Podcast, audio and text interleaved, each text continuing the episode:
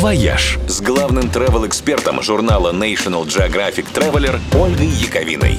Всем привет! Угадайте, какой дом-музей в США самый посещаемый после Белого дома?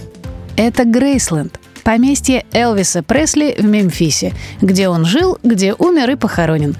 Каждый год Грейсленд принимает 650 тысяч туристов, и каждый из них норовит оставить собственный автограф на стене поместья.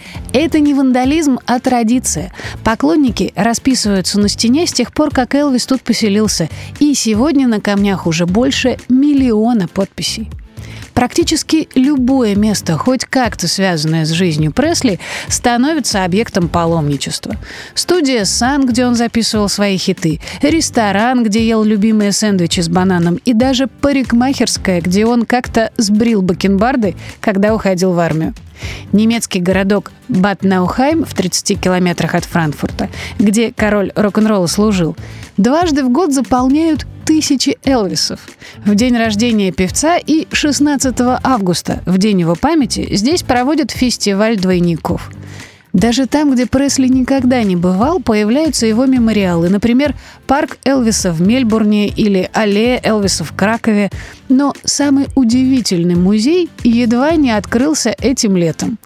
На деревянном домике в карельском поселке Райгуба или Райгуба Вдруг появилась табличка «Райгубский дом-музей Элвиса Пресли». Сообщалось, что певец собирался этот домик купить, да не успел – Показывали самовар, из которого он планировал пить чай, и кадиллак, который местные школьники выпилили лобзиком ему в подарок. Ну и все такое прочее. Разумеется, проект оказался шуткой, но он вызвал такой ажиотаж в прессе, что теперь в селе действительно задумались, а не открыть ли им музей, посвященный шутке об открытии музея Пресли. «Вояж» – радио 7 на семи холмах –